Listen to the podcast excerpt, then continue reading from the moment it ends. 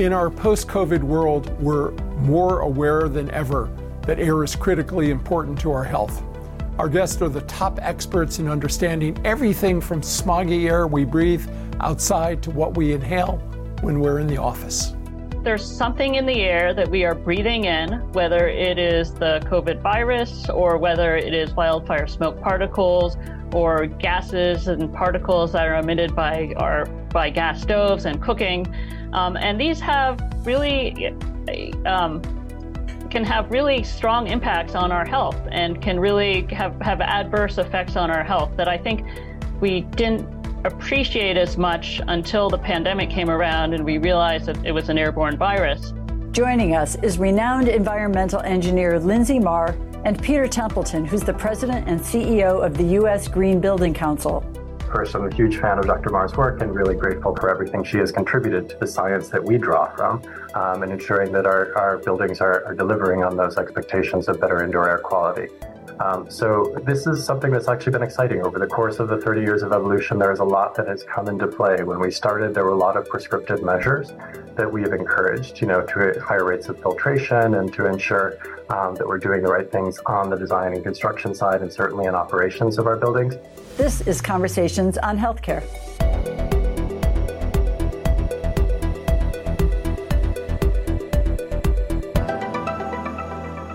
Well, welcome, Professor Marr, to Conversations on Healthcare. Thank you so much for having me. And congratulations on the MacArthur Foundation naming you as one of the recipients of the It's Genius Grant just a few weeks ago. Uh, you're an expert on airborne transmission of infectious uh, bioaerosols. Uh, during COVID, you led some groundbreaking research that uh, corrected our, uh, our understanding, or maybe our misunderstanding, of how the virus was spreading. I'm wondering if you could take our listeners through your discovery. Yeah, a lot of that was based on our research that had been going on for a decade before that on flu transmission. And we thought that a lot of respiratory viruses transmitted in the same way.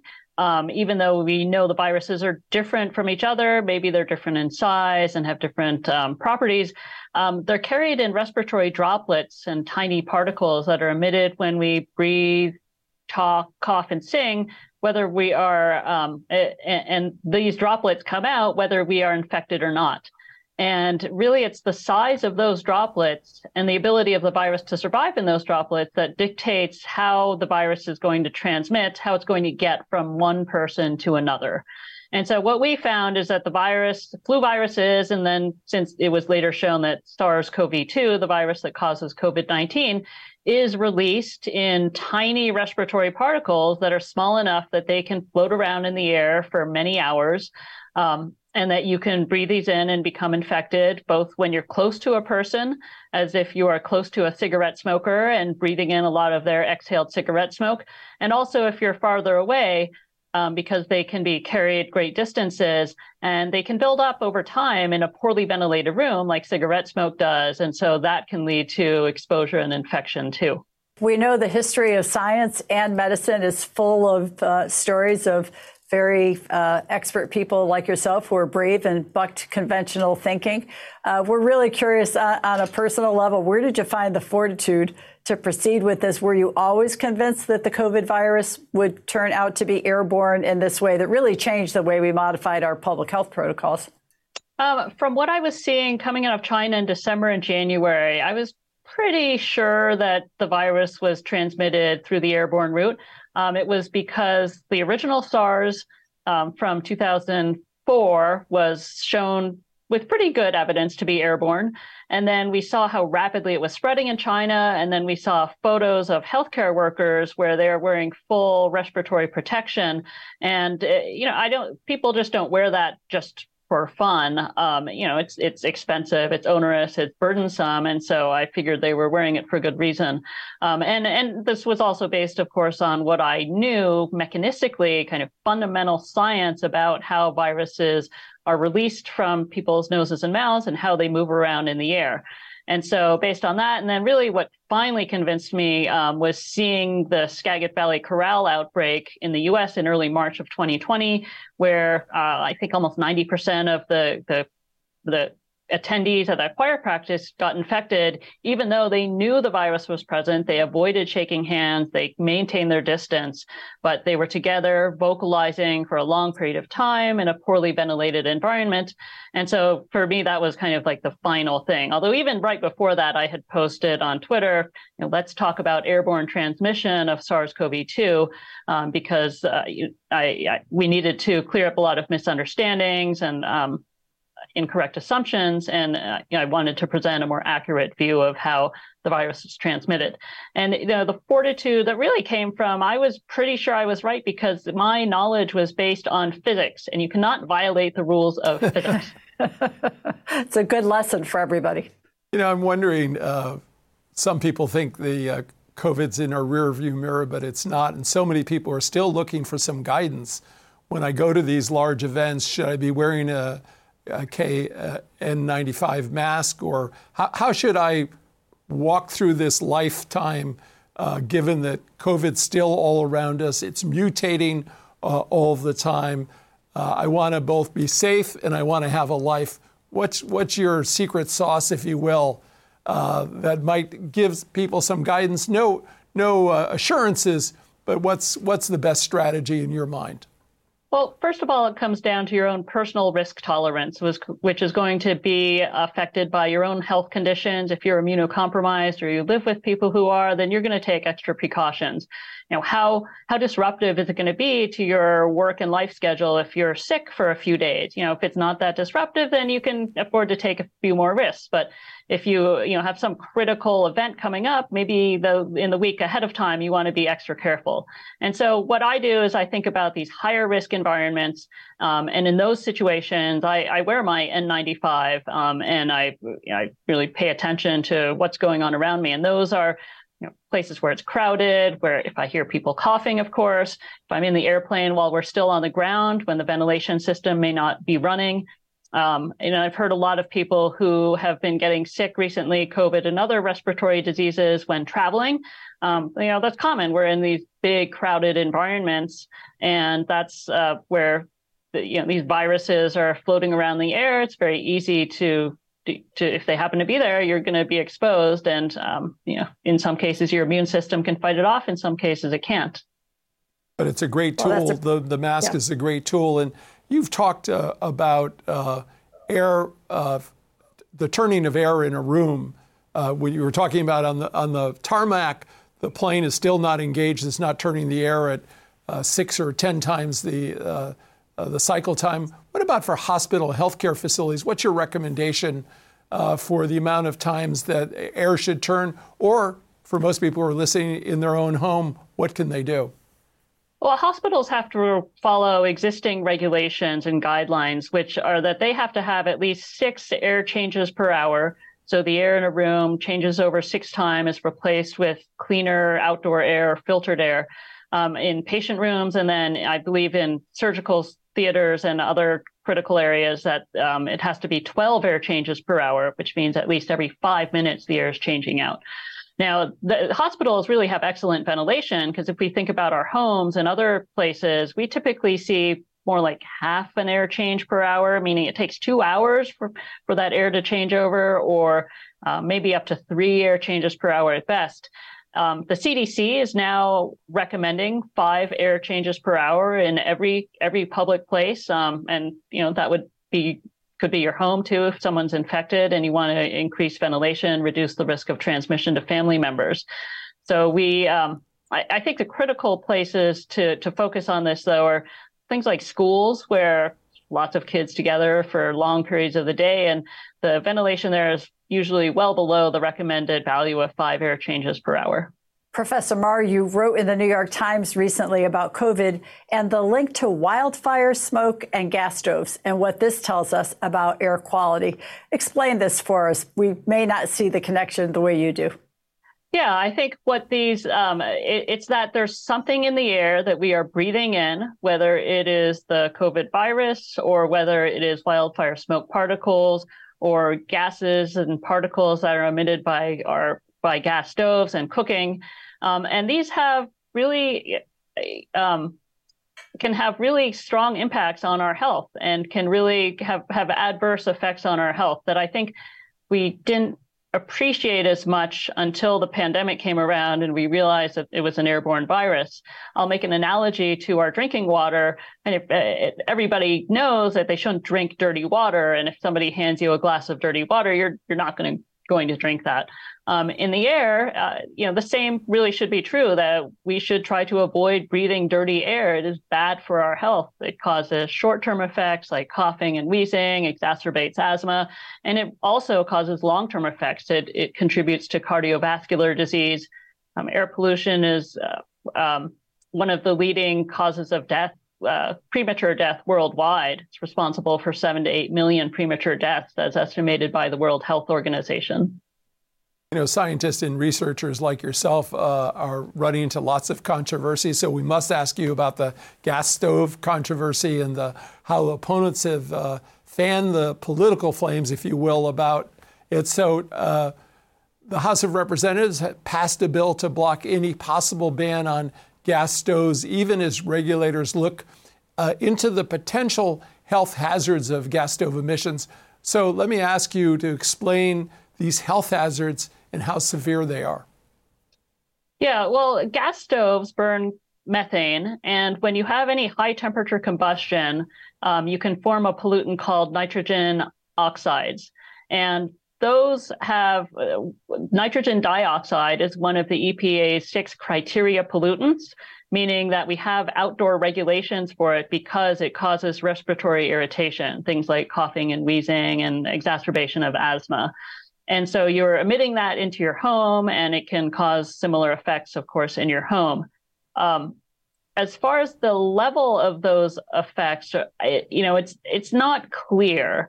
There's uh, there there is there have been some studies. Um, I don't know that we have kind of the the smoking gun type of evidence mm-hmm, yet mm-hmm. to say that oh in all situations all gas stoves are terrible. Certainly if you have good exhaust, really strong exhaust ventilation, that will help mitigate any risk.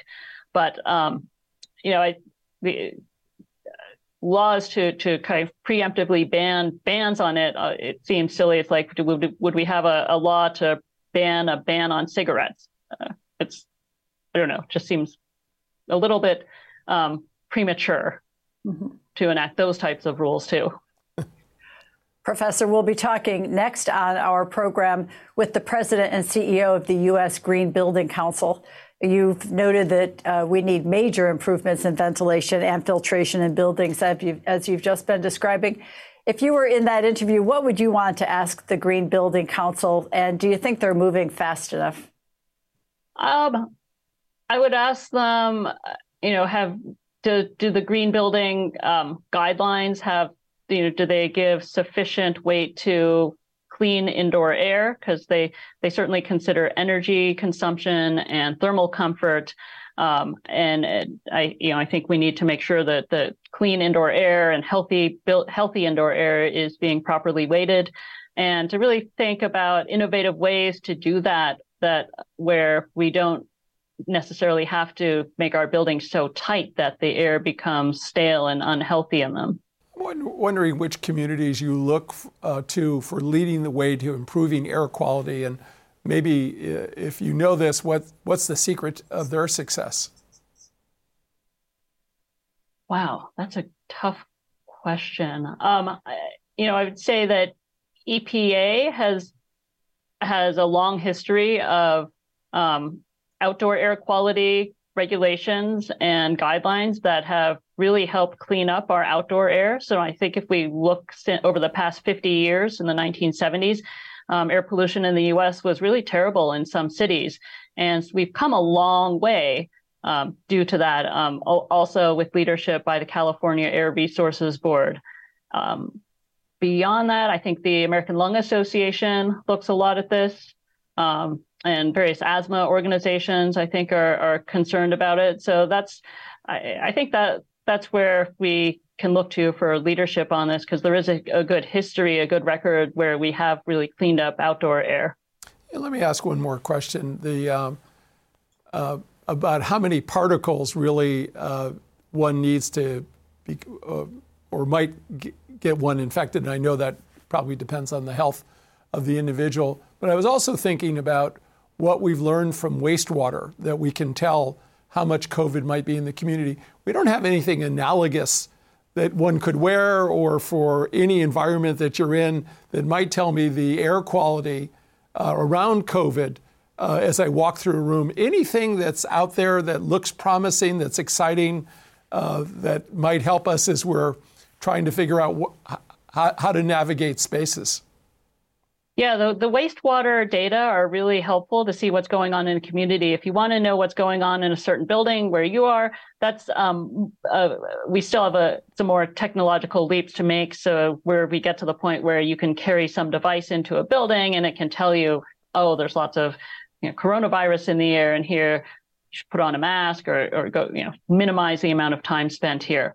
There's I think there's discussions about um, trying to monitor this in HVAC systems or looking at dust, but um, we still, and there are some promising technologies that have been developed to do this. They're still cost prohib- um, prohibitive, I think, for an individual at this point, but I think you know in another several many years we will get to the point where we might have something like the handheld carbon dioxide sensor that people have been carrying around to help assess ventilation in buildings. Well, Professor Linsey Marr, we want to thank you for joining us. Your work in helping us understand how COVID is spread likely is leading to better air quality in our buildings against a multiple uh, set of factors and not just COVID. Thank you so much for joining us today on Conversations on Healthcare. We really appreciate it. Yeah. Thank you very much for having me. Yeah, absolutely. We continue to follow your work and uh, thank you uh, and the group of folks you work with for all the work that you're doing in this area.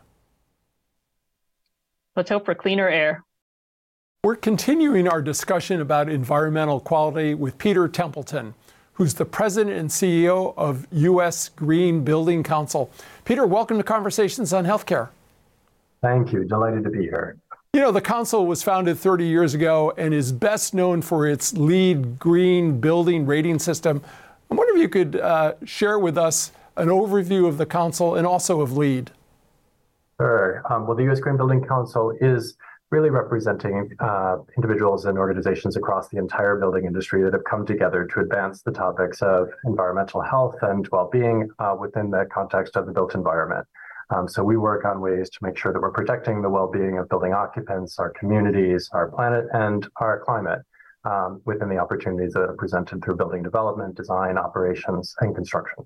Peter, with any kind of rating system, certainly something as high profile as I think LEED is, there's always questions about its effectiveness. There's always skeptics. People want to know how do we know that this is succeeding at really creating cleaner, energy efficient buildings? What's your answer to those questions? Sure. So, and that is exactly why we've created the LEED rating system is to ensure that there is, you know, some sense of certainty in terms of the outcomes that buildings are going to be able to deliver um, for building occupants and, of course, for their owners and for our communities. And so, really, we've created a standard that is built on tested, proven strategies and trying to make sure that there's scientific rigor and technical rigor behind that and able to deliver on those expectations. We base our standards on input that we receive from stakeholders across the entire industry uh, through our standard development process and make sure that we're tying back to the best research that's available and the best uh, in, in industry information about the ability and accessibility of those strategies to be deployed in different sectors of the industry. So over the course of the year, we've um, not, sorry, the course of the years, we've been able to reach over 110,000 certified uh, projects, and across those projects, we see that these outcomes are real and tangible through studies that have been referenced um, in every corner of the world about how it is that we deliver spaces that are better for our occupants and our communities. Peter, just remind our audience there are different levels for LEED. Is that correct? And maybe yeah. just sort of walk through that hierarchy for us. Gladly. So the LEED rating system is structured as a rating system itself with outcomes that come from certified all the way to platinum, certified silver, gold, platinum certification at different tiers of building performance. And so we're trying to encourage every building to embrace the opportunities that it can to optimize its performance. And so encouraging higher levels of performance in all circumstances. And Peter, we uh, also interviewed Professor Linsey Marr, uh, who's a pioneer in understanding uh, the role of COVID's airborne transmission, uh, something we all got a crash course in over these last years. We told her we'd be talking with you as well. And, and I think her question is, so how do you, how do you measure for clean and healthy indoor air uh, when we now have this recent experience of COVID. We all know the airport uh, stories, the getting on the plane stories, the uh, exam room issues. How how is that considered in LEED That sort of health dimension of it. Yes. Well, first, I'm a huge fan of Dr. Marr's work and really grateful for everything she has contributed to the science that we draw from um, and ensuring that our, our buildings are, are delivering on those expectations of better indoor air quality. Um, so this is something that's actually been exciting over the course of the 30 years of evolution. There is a lot that has come into play. When we started, there were a lot of prescriptive measures that we have encouraged, you know, to higher rates of filtration and to ensure um, that we're doing the right things on the design and construction side and certainly in operations of our buildings. But in 2023, we have accessibility to building sensors and monitors that help us ensure that that ongoing performance of the indoor environments that we're creating can continue to be maintained at those highest levels. Um, so it's exciting because of the science that we have, that we understand more what the impacts are and what we need to be looking at in terms of CO2 levels and particulate levels um, that are in our level and what that actually translates to in, in terms of filtration levels and air exchange rates. So really excited that the continuing dialogue has advanced both in terms of strategies and technologies that can support that level of performance. Peter, one of the incredible things that happened in the pandemic was the opportunity for people to uh, telecommute to work. And I know in our own experience, my God, we had hundreds of people all across the country who are working from home now, which is a great opportunity for them. But it also caused an enormous impact on office uh, space, right? And there's been this uh, real movement to uh, uh, convert from office to residential conversion. I'm wondering how you all are playing a role in terms of policies and best practices uh, with climate change in mind. Sure. So first, I should say that we've always been strong proponents of adaptive reuse. And so as the market has evolved, we want to make sure that we're continuing to leverage the, the building assets that exist um, that have the minimum impact on our environment and our communities if we're able to repurpose them. And so the conversation now, as you've mentioned, is really focused on how offices are converted into to residences and lodging solutions, which is also an opportunity for us to address issues around housing access and affordability in many cities and communities across the world. So both on a policy level and a practical level, we're trying to support the industry's efforts to ensure that they're able to undertake um, these types of transitions it is not straightforward as it may seem um, to folks that aren't in the industry. There are challenges, certainly on permitting and, and the ways that cities approach these types of topics, and also the buildings themselves that may not convert as readily uh, to different use types.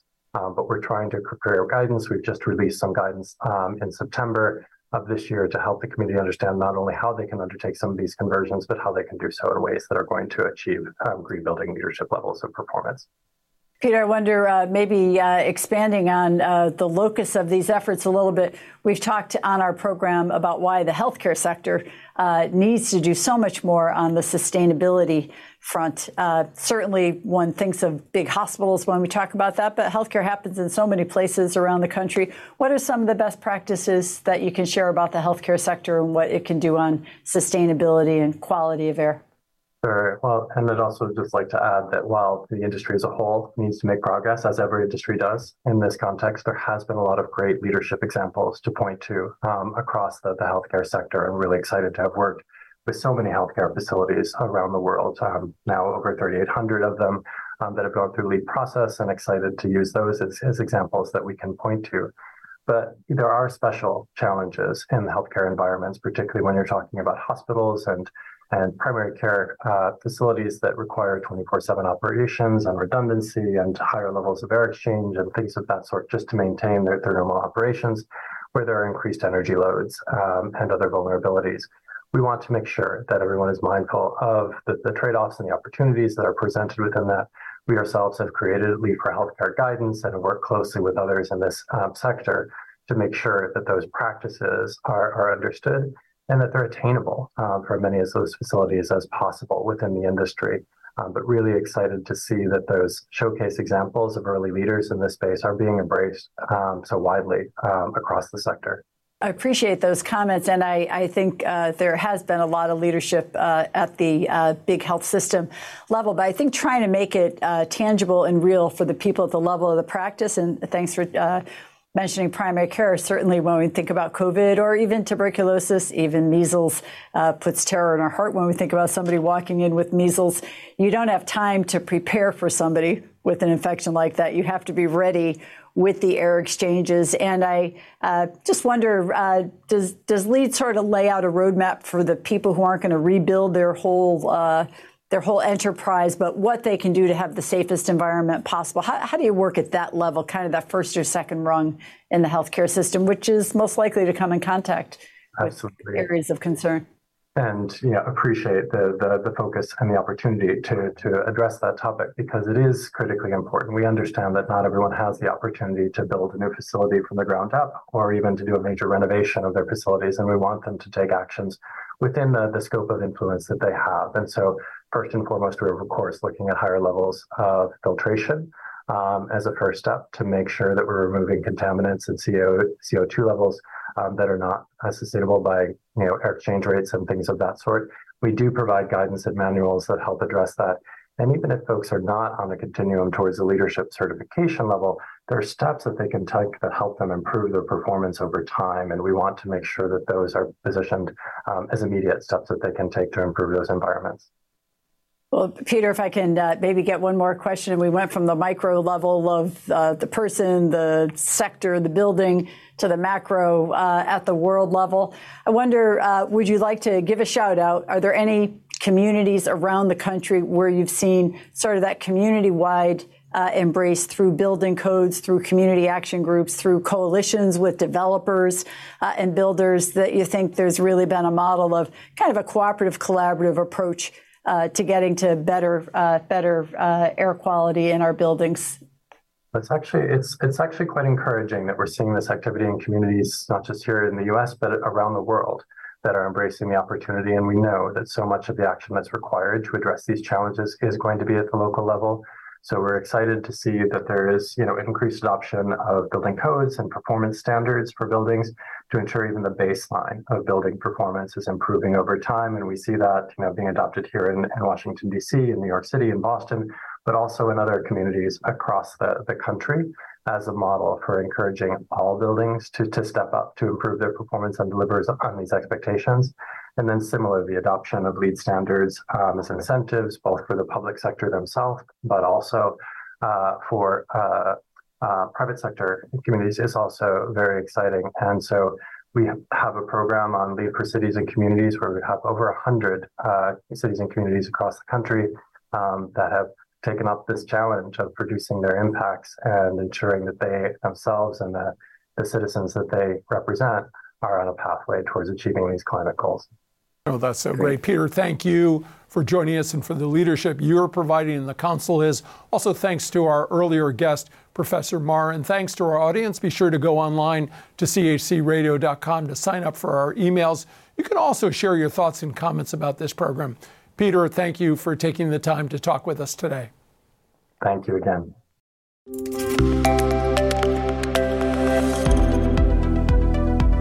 This copyrighted program is produced by Conversations on Healthcare and cannot be reproduced or retransmitted in whole or in part without the express written consent from Community Health Center, Inc.